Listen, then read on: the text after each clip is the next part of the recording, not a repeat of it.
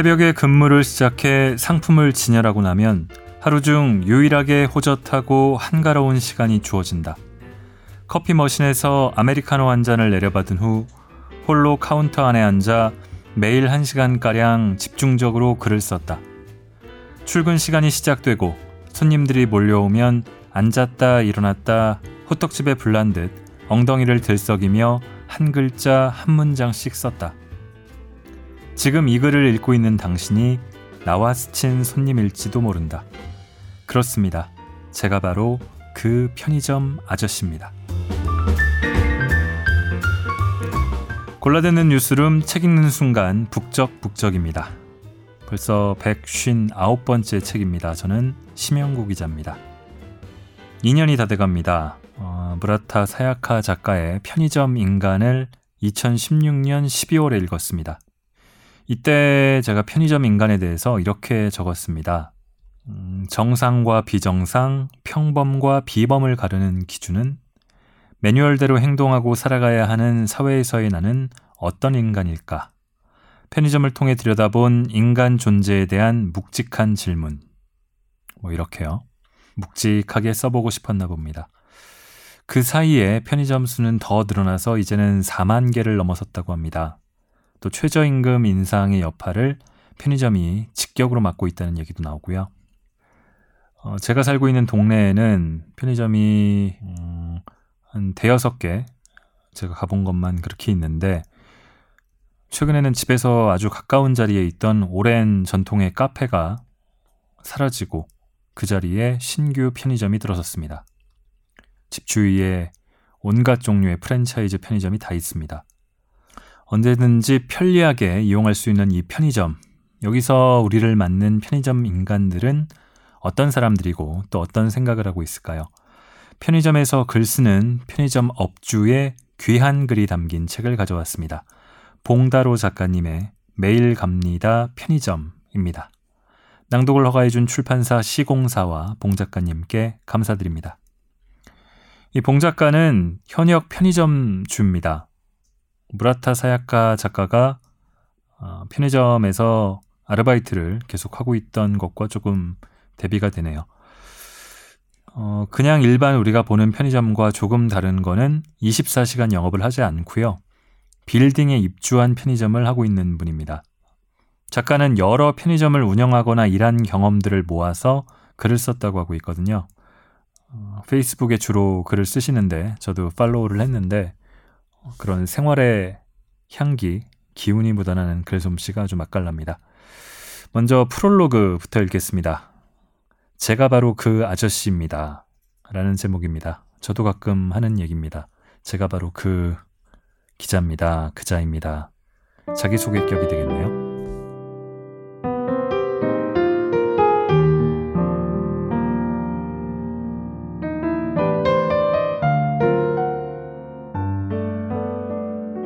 어쩌다 보니 편의점을 시작하게 되었다. 편의점 근무복인 조끼를 입고 야구 모자를 눌러쓰고 카운터 앞에 선다. 유리창에 내 모습이 비친다. 처음에는 그런 내 모습이 무척이나 어색해 마치 내가 아닌 것도 같았는데 오늘 나는 익숙한 근무복 차림으로 창고 한 구석에 쪼그리고 앉아 이렇게 글을 쓰고 있다. 편의점에서 꼬박 하루를 보낸다. 편의점에서 한 해를 시작하고 편의점에서 한 해를 마무리한다. 편의점에서 계절의 변화를 가늠하고 편의점에서 세상의 움직임을 체감한다. 어느덧 편의점은 나의 세상이 되었고 나는 편의점의 일부가 되었다. 봄이 다가오면 두꺼운 타이즈는 반품하고 스타킹 발주량을 늘리며 봄바람을 기다린다. 겨울에만 출시되는 유자맛 요구르트 공급이 중단되고 생딸기 샌드위치가 등장하는 걸 보면서 봄이 왔음을 실감하고 생딸기 샌드위치의 인기가 시들해지고 얼음컵 전용 음료수 발주를 개시하며 드디어 여름이 오는구나 탄성을 지른다. 창고에서 냉동고를 꺼내 먼지를 닦고 얼음컵을 빼곡히 채워 넣으며 어서 무더워지기를 바란다. 여름은 편의점의 푸른 날이다. 평소 6줄로 진열하던 탄산수를 12줄로 가득 채우고 겨우내 석대를 가동하던 온장고는 한 대로 줄여 한쪽 귀퉁이에 밀어놓는다. 매장 앞에 파라솔을 넓게 펼치고 밤마다 불빛을 향해 날아드는 날벌레들을 걱정하지만 손님도 함께 늘어나니 모든 일에 너그러워진다. 여름은 그렇게 깊어간다. 매장 밖 가로수 이파리가 짙게 물들어가는 풍경을 바라보며 계절의 성숙을 추리하고 한두 번 태풍이 스쳐가면 이 계절도 얼마 남지 않았음을 아쉬워한다. 지나가는 계절은 결코 붙잡을 수 없으니 그저 밀려오는 계절을 준비하는 것이 최선이라고 편의점은 속삭인다. 편의점의 사계는 언제나 성급하기 그지없어 10월이 되자마자 호빵기와 군고구마 조리기가 도착한다. 냉동고에 덮개를 씌워 창고에 넣으며 점차 한 해가 저물고 있음을 헤아린다. 다시 타이즈의 시절이 시작되었다. 온장고는 한 대에서 석 대로 늘리고 탄산수는 12줄에서 6줄로 줄인다. 핫팩을 발주하고 방한용 귀마개 장갑, 마스크에 진열대 공간을 내어준다. 12월이 되기도 전에 조그만 크리스마스 트리를 매장 앞에 세워놓는다. 깜빡거리는 전구를 두른 다음 나지막이 캐럴을 틀어놓는다. 편의점에는 계절이 살아있다. 상품은 계절을 쫓아 밀려오고 쓸려 나간다. 나는 계절의 파도에 몸을 실른다. 나는 편의점이다. 이 책은 오롯이 편의점 안에서 썼다. 새벽에 근무를 시작해 상품을 진열하고 나면 하루 중 유일하게 호젓하고 한가로운 시간이 주어진다. 커피 머신에서 아메리카노 한 잔을 내려받은 후 홀로 카운터 안에 앉아 매일 한 시간가량 집중적으로 글을 썼다. 출근 시간이 시작되고 손님들이 몰려오면 앉았다 일어났다 호떡집에 불난 듯 엉덩이를 들썩이며 한 글자, 한 문장씩 썼다.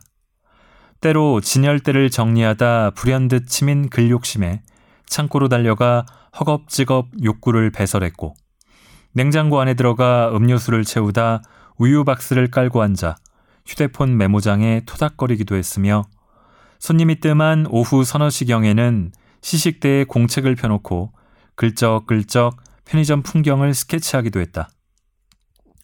글을 쓰고 있다 보면 손님이 왔다. 한창 글바를 받고 있는데 손님이 들어오면 문장의 맥이 끊겨 짜증이 나기도 했다. 장사하는 사람이 그런 마음을 가지면 안 되는데 글을 쓰는 도중에는 제발 손님이 들어오지 않길 바란 적도 있었다.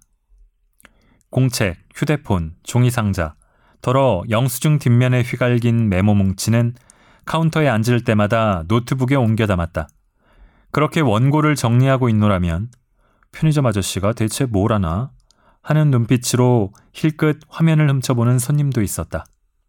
지금 이 글을 읽고 있는 당신이 나와 스친 손님일지 모른다. 그렇습니다. 제가 바로 그 편의점 아저씨입니다. 당신이 오늘 아침에도 들렀을 편의점에서 푸른색 조끼를 입고 짧게 깎은 머리에 이마는 살짝 벗어지고 검은색 뿔테 안경을 쓰고 있던 아저씨 기억하시죠? 그렇습니다. 제가 바로 그 사람입니다. 어서 오세요. 반갑습니다.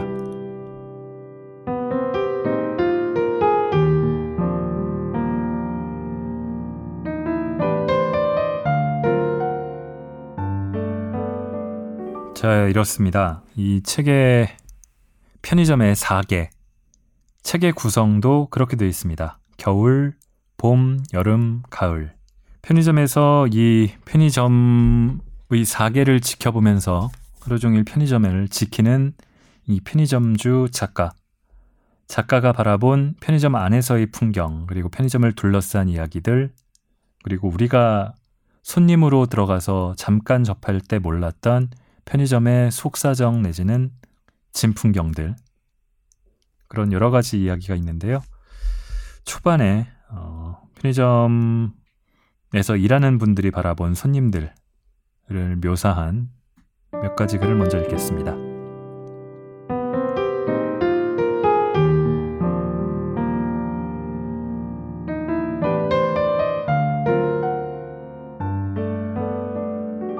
사직서와 투덜이 스머프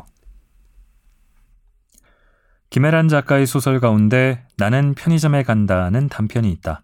주인공은 일주일에 서너 번 혹은 매일 편의점에 간다는 여성이다.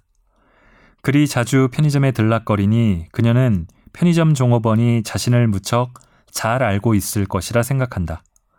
자신이 대여섯 가지 생수 가운데 어떤 브랜드를 좋아하는지 알고 흰밥과 흑미밥 중 무엇을 선호하는지도 알고 요구르트는 딸기 맛과 포도 맛 가운데 주로 무엇을 마시는지 알고 생리 주기도 대충 알고 있고 심지어 편의점에서 사가는 쓰레기 봉투의 용량을 보아 독신 여성이란 사실까지 알고 있고 편의점에서 종종 택배를 붙이니 자신의 고향이 어딘지도 알고 있을 것이라 홀로 짐작한다. 어느 날 자기 집 열쇠를 맡겨야 할 일이 생기자 그녀는 고심 끝에 단골 편의점에 찾아가 묻는다. 저 아시죠? 저 이 근처 사는 항상 제주 삼다수랑 디스플러스랑 사갔었는데 깨끗한 나라 화장지랑 쓰레기 봉투는 꼭 10리터짜리만 사가고 햇반은 흑미밥만 샀는데 모르시겠어요? 손님, 죄송하지만 삼다수나 디스는 어느 분이나 사가시는데요. 편의점 종업원이 자신의 이모저모를 알고 있으리란 추측은 그녀만의 완전한 착각이었다. 편의점을 하는 사람으로서 이 대목을 읽으며 깔깔 웃었다. 그런데 이 소설에 등장하는 에피소드는 우리 편의점에서는 절반만 사실이다. 우리 편의점은 오피스 빌딩 지하에 위치해 주로 고정된 손님을 상대하다 보니 생리 주기까지는 아니더라도 어떤 손님이 어떤 음료수를 즐겨 마시는지 정도는 알고 있다.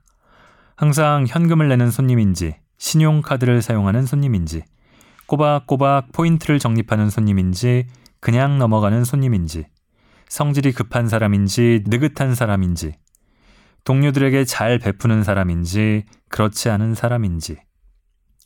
손님이 계산 중 지갑을 열 때 사진이 살짝 보이기도 하는데, 그것으로 가족 관계를 대충 헤아리게 된 손님마저 있다. 이런 건 암기가 아니라 오래된 축적이다. 보지 않으려 해도 보이고 기억하지 않으려 해도 무의식의 공간에 퇴적층처럼 쌓여 있다 불쑥 튀어오른다. 우리 편의점에 들르는 손님들 상당수가 사원증을 목에 걸고 있다. 정욱이는 그걸 보고 단골 손님의 이름과 회사까지 기억한다. 어떤 손님이 무슨 담배를 피우는지도 족히 몇십 명은 달달 외우고 있다. 손님이 편의점을 향해 걸어오는 모습이 창밖으로 보이면 정욱이는 그 손님이 피우는 담배를 카운터 위에 미리 꺼내놓는다. 그걸 본 손님은 흐뭇하게 웃는다. 정욱이의 비상한 기억력에 나는 때로 질투마저 느낀다. 기억력은 관심의 다른 표현이라 할 수 있는데 그런 측면에서 역시 나는 사람에 대한 따뜻한 시선이 부족한가 보다. 그래서 나는 누군가의 이름을 기억하는 노력은 일찌감치 포기하고 특징을 파악해 나홀로 별명을 붙여주는 일을 하나의 취미처럼 여긴다. 편의점에서 일하는 틈틈이 손님들에게 마음속으로 별명을 지어주는 중이다. 언제나 통화 중이라고 별명을 정한 여자 손님이 있다. 그 손님은 매일 아침 8시에서 9시 사이 우리 편의점에 들르는데 별명 그대로 언제나 통화 중이다. 이 손님이 휴대폰으로 통화를 하지 않고 우리 편의점에 들어오는 경우를 거의 보지 못했다. 자신이 편의점에서 상품을 구입하는 모든 과정을 실시간으로 상대에게 중계까지 한다. 오빠, 나 편의점에 왔는데 소고기 전주 비빔 삼각김밥이랑 참치 마요네즈 삼각김밥이랑 뭘 먹을까? 어머, 옆에 보니 명란 마요 삼각김밥이 새로 나왔네. 이거 맛있을까? 음, 나 전자레인지 데우려고 해. 20초가 좋을까? 30초가 좋을까? 여기에는 30초라고 적혀 있는데 나는 20초가 좋더라.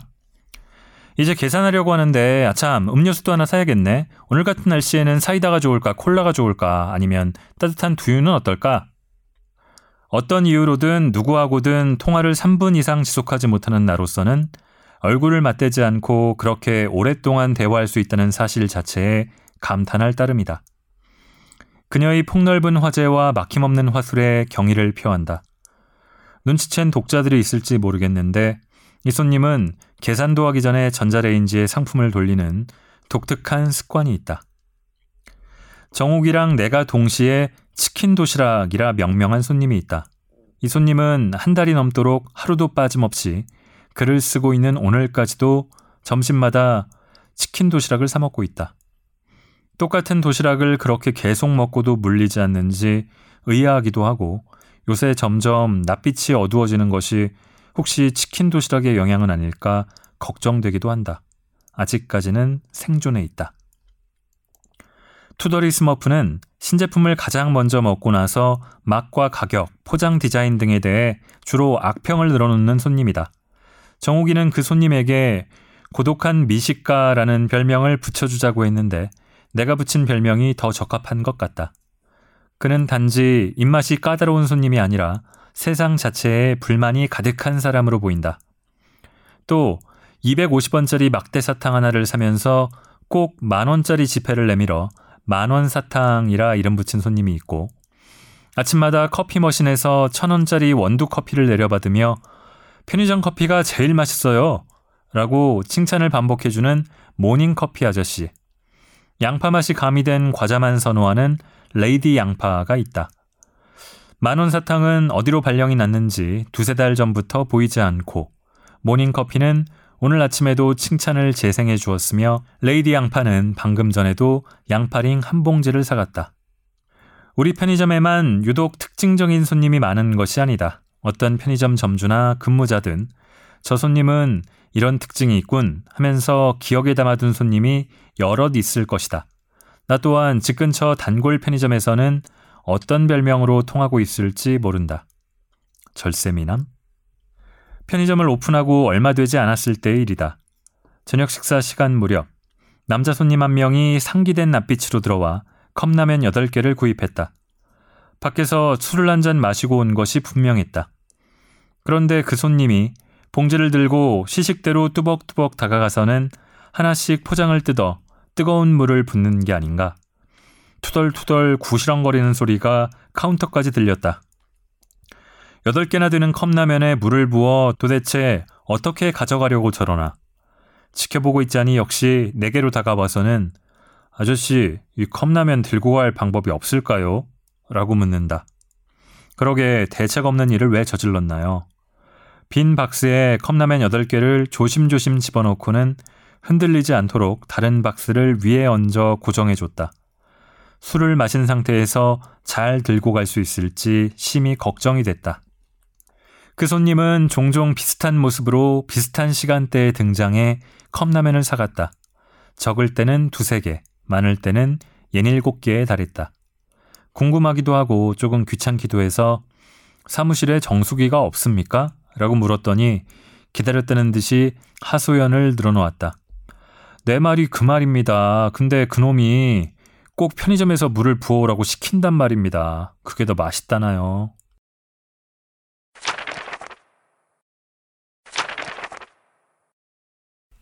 수상한 그녀.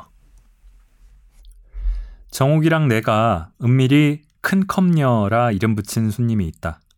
남자 들이 그렇게 부르니 어떤 음흉한 의미를 담고 있을 것이라 예단하지 마시라. 편의점에서는 얼음 알갱이만 담겨 있는 컵을 판매한다. 음료는 따로 구매해 거기에 부어 마신다. 큰 컵녀. 그녀는 음료는 사지 않고 얼음 컵만 하루에 꼭 12개씩 사는 손님이다. 꼭 12개다. 냉동고에 보관 중인 얼음컵이 12개 미만이면 다 쓸어가고 12개 넘게 있어도 딱 12개만 가져간다. 얼음컵은 용량에 따라 큰 컵과 작은 컵으로 나뉘는데 그녀는 큰 컵만 선호한다. 작은 컵에는 절대로 손을 대지 않는다. 한 번은 큰 컵이 다 팔리고 작은 컵만 남았는데 놀랍게도 그냥 돌아갔다. 그래서 우리는 그녀를 큰 컵녀라 부른다. 훤칠한 키에 어깨까지 닿는 생머리, 옅은 화장을 하는 미인이다. 물론 그녀는 자신이 그렇게 불린다는 사실을 꿈에도 모를 것이다.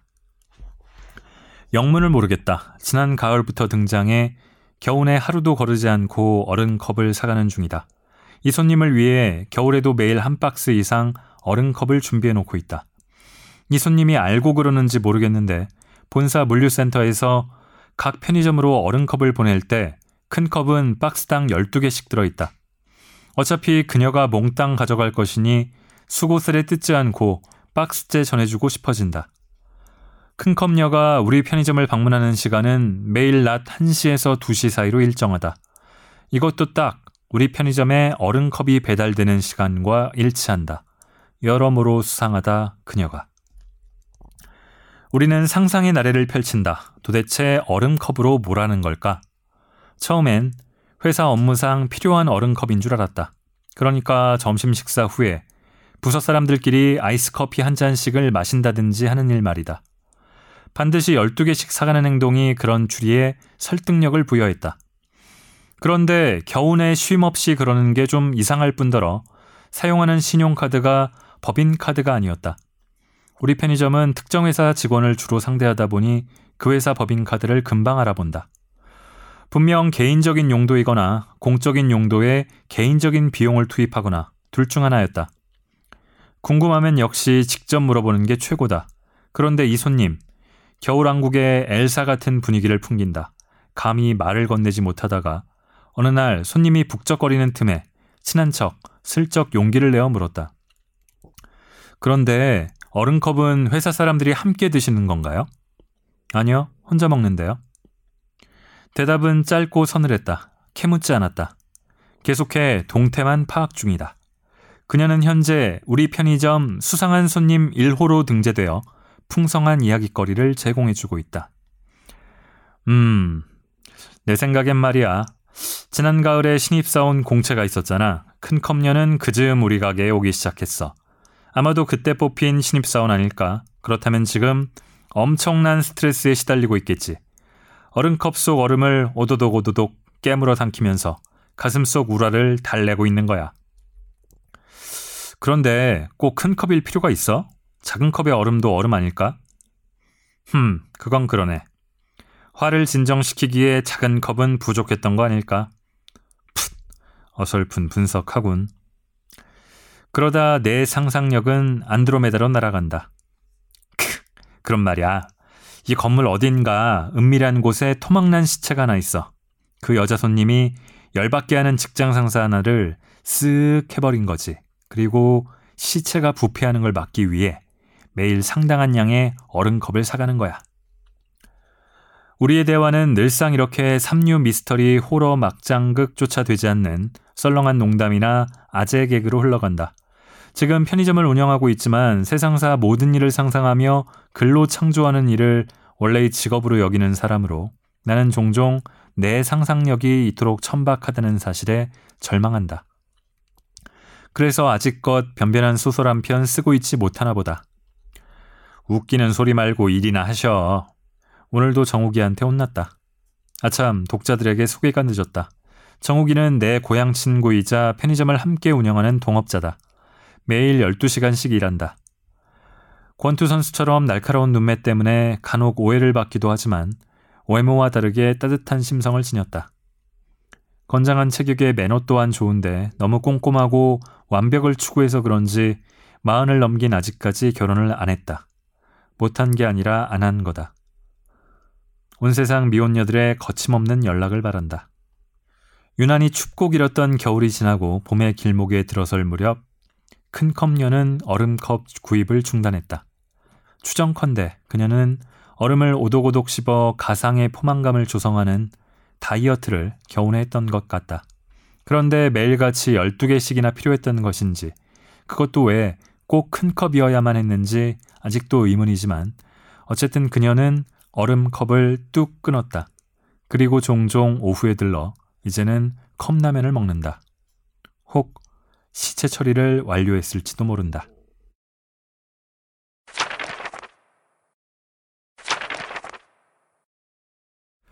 대화가 필요해.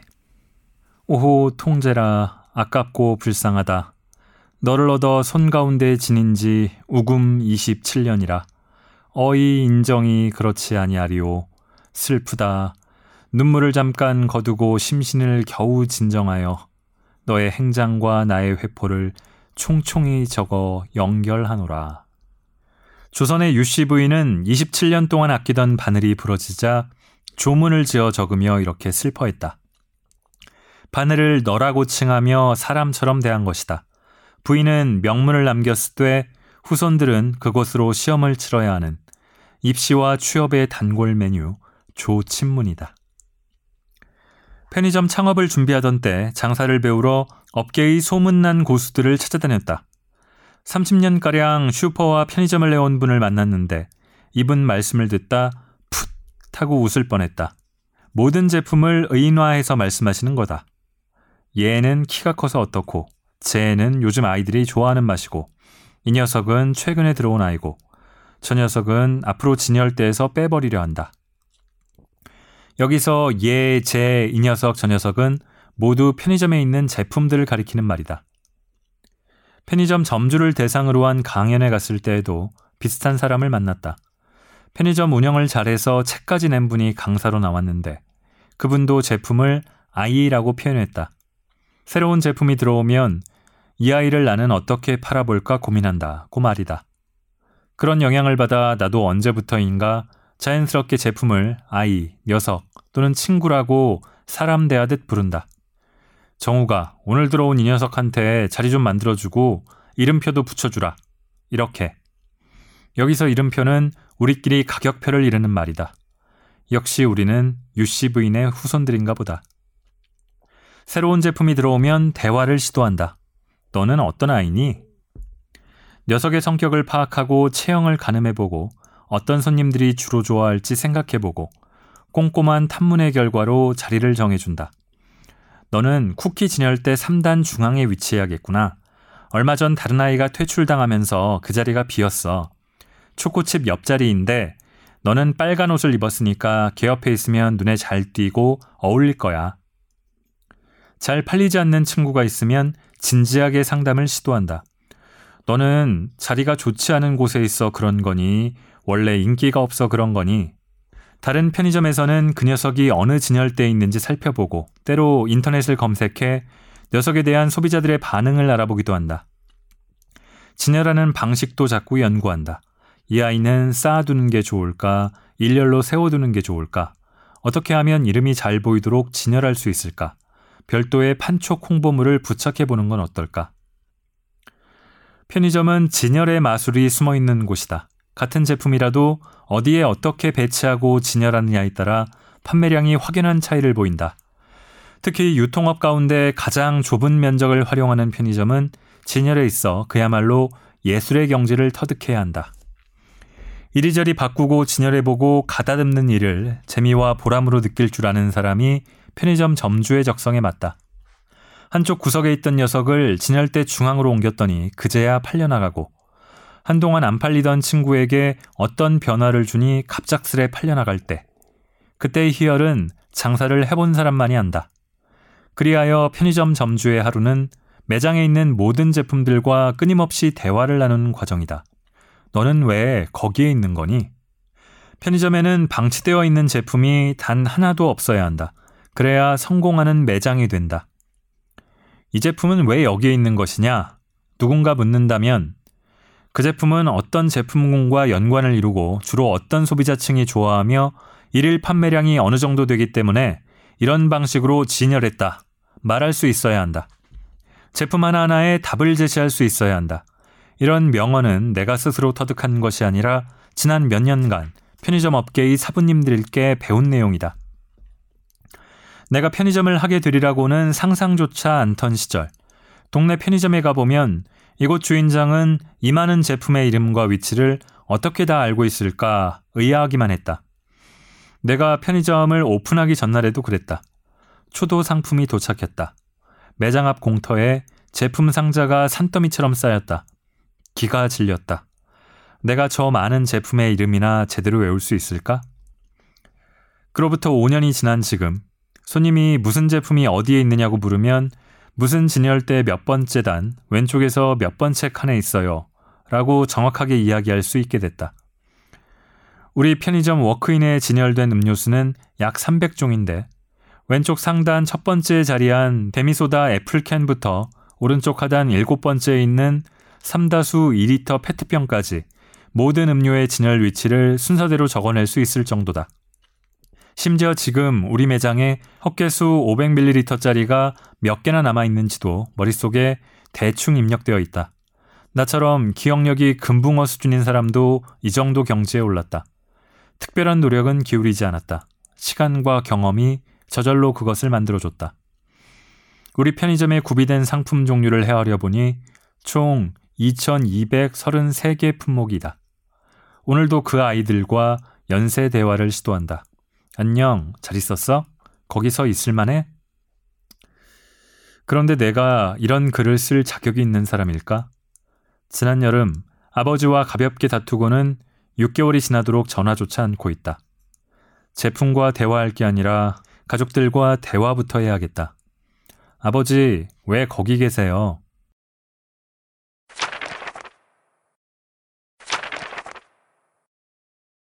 공동의 적. 아침부터 정욱이와 가볍게 다퉜다. 감동난 때문이었다. 새벽에 쇼케이스 진열을 하다 보니 감동란이 4개밖에 없었다. 감동란은 우리 편의점 최고의 인기 상품 중 하나다. 이름 그대로 먹어보면 감동이 밀려오는 계란이다. 노른자가 보드레하게 살아있는 반숙란인데 짭조름하게 간이 배어있는 맛이 감동이다. 하루에 20개 정도는 팔리는 데다 한 번에 열대 개를 사가는 손님도 있으니 항상 사나흘치 재고는 확보해두고 있다. 그런 감동란이 달랑 4개라니. 어제 감동란이 그렇게 많이 팔렸나 싶었다. 그러다 혹시나 해서 창고 안에 있는 소형 냉장고를 살펴보니 젠장, 감동란 한 무더기가 그곳에서 집단으로 휴식 중이다. 정욱이가 숨겨놓은 것이다. 녀석이 출근하자마자 쏘아붙였다. 너는 왜 꼭 하지 말란 짓만 골라서 하냐? 무슨 일인가 싶어 당황한 표정으로 서 있던 정욱이 자초지종을 듣더니 곧장 반격한다. 그게 내가 잘 되자고 하는 짓이냐? 그게 내가 잘 되자고 하는 일이야? 그리고 친구가 하는 일에 짓이 뭐야, 짓이? 또 하나 더, 너 말이야. 사람이 실수 하나 하면 모든 게 다 틀렸다는 듯 말하는 그 버릇 좀 고쳐. 정욱이의 몰아치는 공격에 완전히 패했다. 인정? 어, 인정. 편의점 점주들에게 가장 싫어하는 손님 유형을 물으면 뒤에 있는 제품을 빼내는 손님이 늘 상위권을 차지한다. 반말하는 손님, 돈을 집어 던지는 손님, 근무자에게 치근덕거리는 손님과 함께 1위를 다툰다. 나도 편의점을 내보니 그런 손님은 정말 꼴불견이다. 편의점 진열대의 상품들은 일렬로 가지런히 줄을 서 있다. 거기에도 순서가 있다. 맨 앞에서 손님을 기다리는 상품이 유통기한에 가장 가깝고 뒤로 갈수록 유통기한에서 멀어진다. 먼저 들어온 제품이 먼저 팔려 나가도록 만든다는 의미에서 업계에서는 이것을 선입 선출이라 부른다. 그렇게 해야 폐기를 줄일 수 있고 모든 제품을 신선하고 효율적으로 관리할 수 있다. 그런데 이 규칙을 깨뜨리는 손님이 꼭 있다. 버젓이 앞에 있는 상품을 놔두고 뒤에 있는 상품을 부득부득 끄집어내는 사람들이다. 뒤에 있는 상품이 최근에 들어온 상품임을 알고 있는 것이다. 냉장고 안쪽에 있는 상품이 더 차갑다 생각해 뒤에서 빼내는 손님도 있다고 한다. 이런 이유로 정욱이는 감동란이 들어오면 창고에 숨겨뒀다가 진열된 제품이 다 팔려야 새로 꺼내놓았다. 고생스럽게 뒤에서 꺼내봤자 성과가 없도록 만들어버린 거다. 과학적인 얌체 손님 대응법이자 일종의 소심한 복수극이다. 정욱이뿐 아니라 많은 편의점 점주들이 그렇게 한다. 우유, 요구르트, 삼각김밥, 샌드위치까지 그렇게 하는 점주들도 있다. 그런 심정은 넉넉히 이해되지만 나는 대체로 그런 방식에 반대해 왔다. 단 하나만 남았다는 희귀 마케팅을 하는 제품이 아닌 이상 유통 매장에서 판매하는 상품은 가지런하고 풍성하게 쌓여 있어야 고객의 구매욕을 자극한다. 그게 기본이고 상식이다. 그래서 나는 진열대에 비어있는 공간을 용납하지 않았고 정욱이에게도 늘 강조해 왔다. 뒤에서 물건을 빼내는 손님이 징글징글 얄미운 건 사실이지만 무조건 쌓아두라고 했다. 그리하여 폐기가 발생한다 할지라도 그것마저 영업비용이라 생각하자고 했다. 그런데 정욱이는 내 말을 듣지 않는다. 오전 내 우리는 아무 말도 하지 않았다. 편의점은 10명, 20명이 근무하는 회사가 아니다. 주방과 카운터, 홀이 분리되어 있는 식당 같은 곳도 아니다. 좁디 좁은 카운터 안에 꼼짝없이 단 둘이 서 있어야 하는데 그 두 명이 사이가 좋지 않으면 그것만큼 괴로운 일도 없다. 군대에서 초소 근무를 서본 사람은 그 심정을 알 거다. 한 시간이 하루 같다. 근무자들 사이에 생긴 좋지 않은 일은 반나절이 지나가기 전에 풀어버려야 한다. 이것 또한 편의점 운영 철칙이다. 점심 피크 시간이 끝나갈 무렵 기회가 왔다. 200ml짜리 우유를 쇼케이스 맨 안쪽에서 꺼내려 낑낑거리는 손님이 있었다. 1리터짜리 우유를 사는 것이라면 대충 이해가 된다.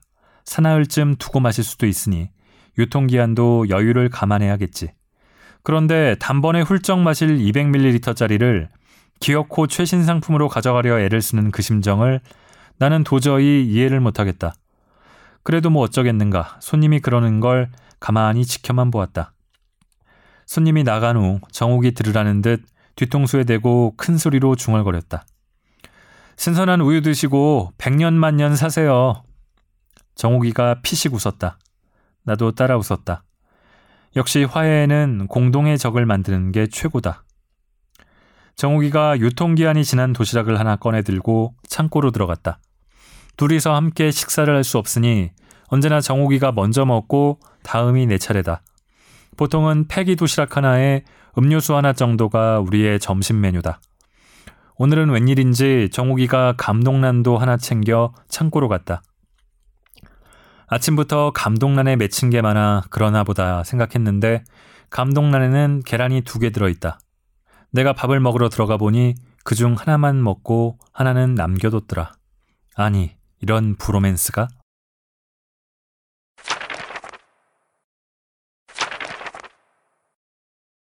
책 읽는 풍경의 편의점. 편의점 포스 단말기에는 양쪽으로 모니터가 달려 있다. 하나는 근무자가 계산을 처리하며 보는 것이고 다른 하나는 손님이 가격이나 행사 정보를 확인하는 용도다. 그 모니터와 모니터 사이에 빈 공간이 조금 있다. 우리 편의점은 그곳에 독서대가 설치되어 있다. 편의점 특성상 차분히 앉아 책을 읽을 겨를이 없다. 근무 시간 내내 서 있어야 하는데 일어서서라도 책 읽을 방법이 없을까 고민하다 찾아낸 묘수다. 때론 너무 바빠 책한 페이지도 읽지 못하고 넘어가는 날도 있지만 독서대에 책은 마냥 펼쳐놓는다. 책에 대한 마음의 끈을 놓지 않기 위해서다. 언제나 책을 가까이 하는 듯한 자세는 직원들에게 건전한 에너지를 전해주는 가장 간단하고 효과적인 방법이기도 하다. 보통 2주에 한 권 정도 책을 읽는다. 조금 한가한 계절에는 일주일에 두세 권까지 읽기도 한다. 별거 아닌 것 같지만 틈틈이 읽은 책들을 정리해보면 연간 4, 50권을 헤아린다. 일하는 사이사이 한 줄씩 읽었을 뿐인데 모아놓으면 태산이 된다. 그렇게 나는 편의점 카운터 안에서 주제 사라마구를 만났고 마르쿠스 아우렐리우스와 대화했고 거친 파도 속에 선원들과 백경을 함께 쫓으며 가슴이 쿵쾅거렸다. 열댓 평짜리 작은 편의점 안에서 독서는 너른 세상과 만나는 통로다.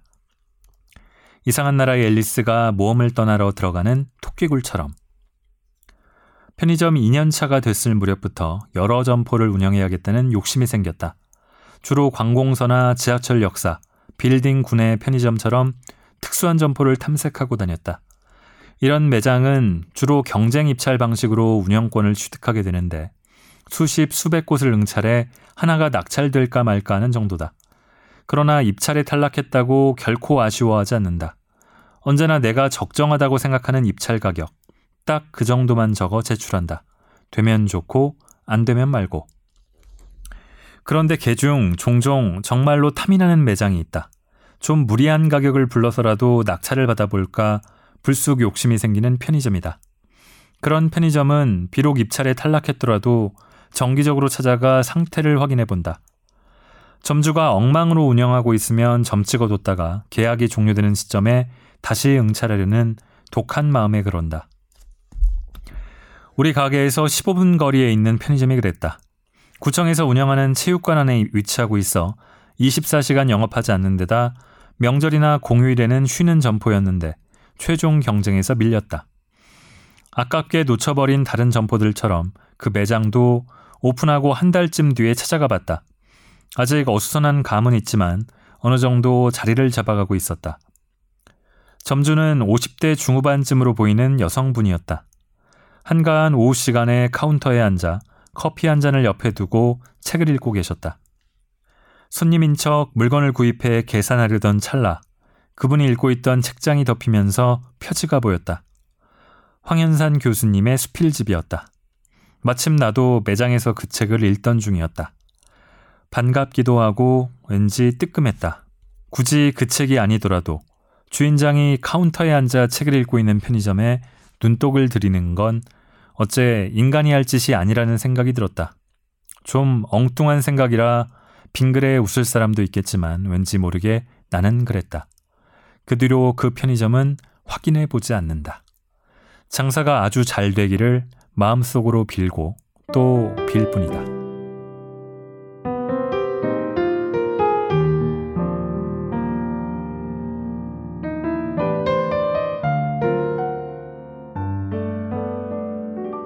자, 소설 업계에서는 키친 소설이라는 지금도 쓰는지 모르겠습니다만 용어가 있었죠.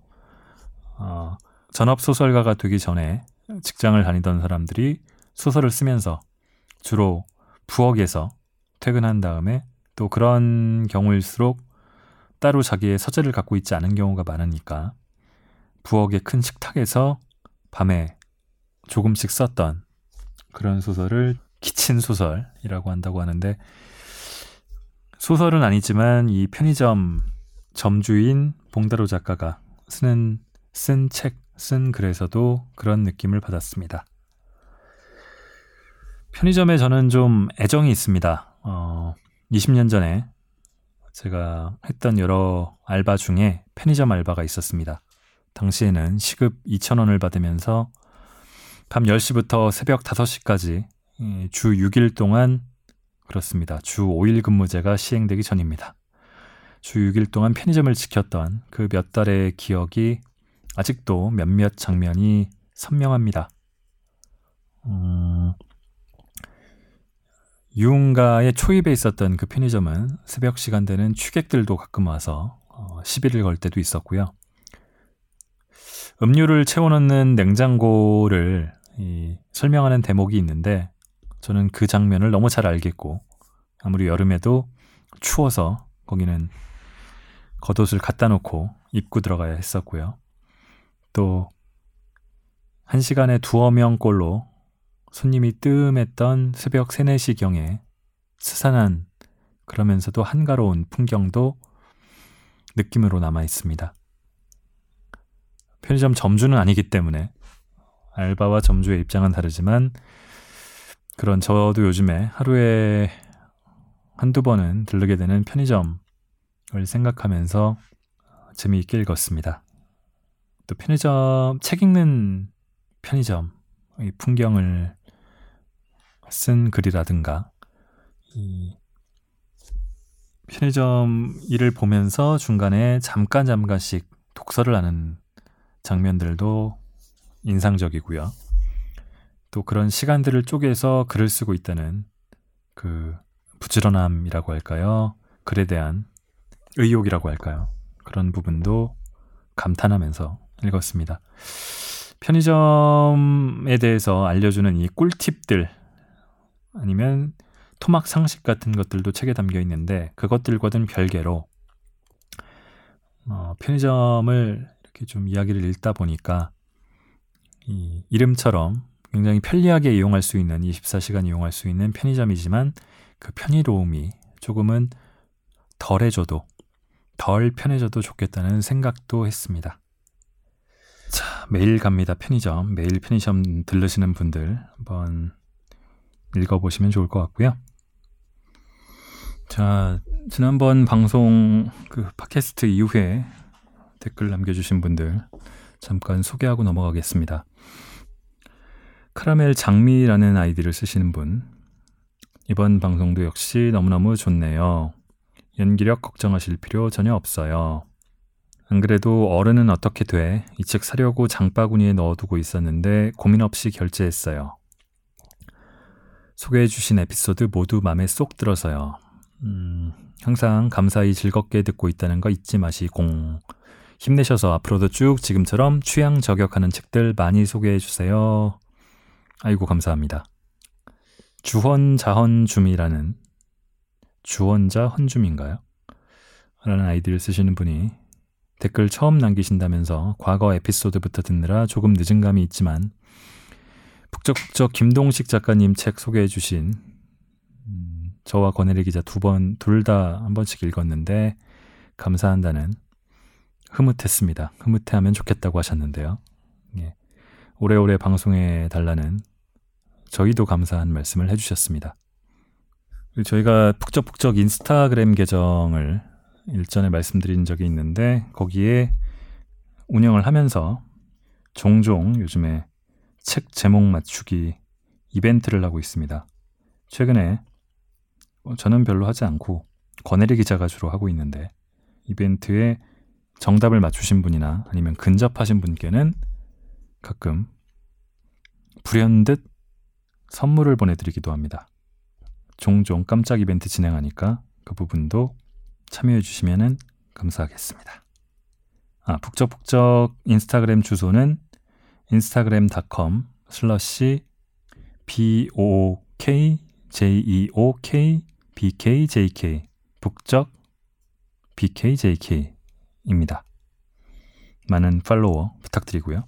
저는 짧게 지난주에 휴가를 다녀왔는데 그 사이에 한국이 확 추워졌네요. 건강들 유의하시고 저는 2주 뒤에 다른 책으로 찾아뵙겠습니다. 끝까지 들어주신 분들께 감사드립니다.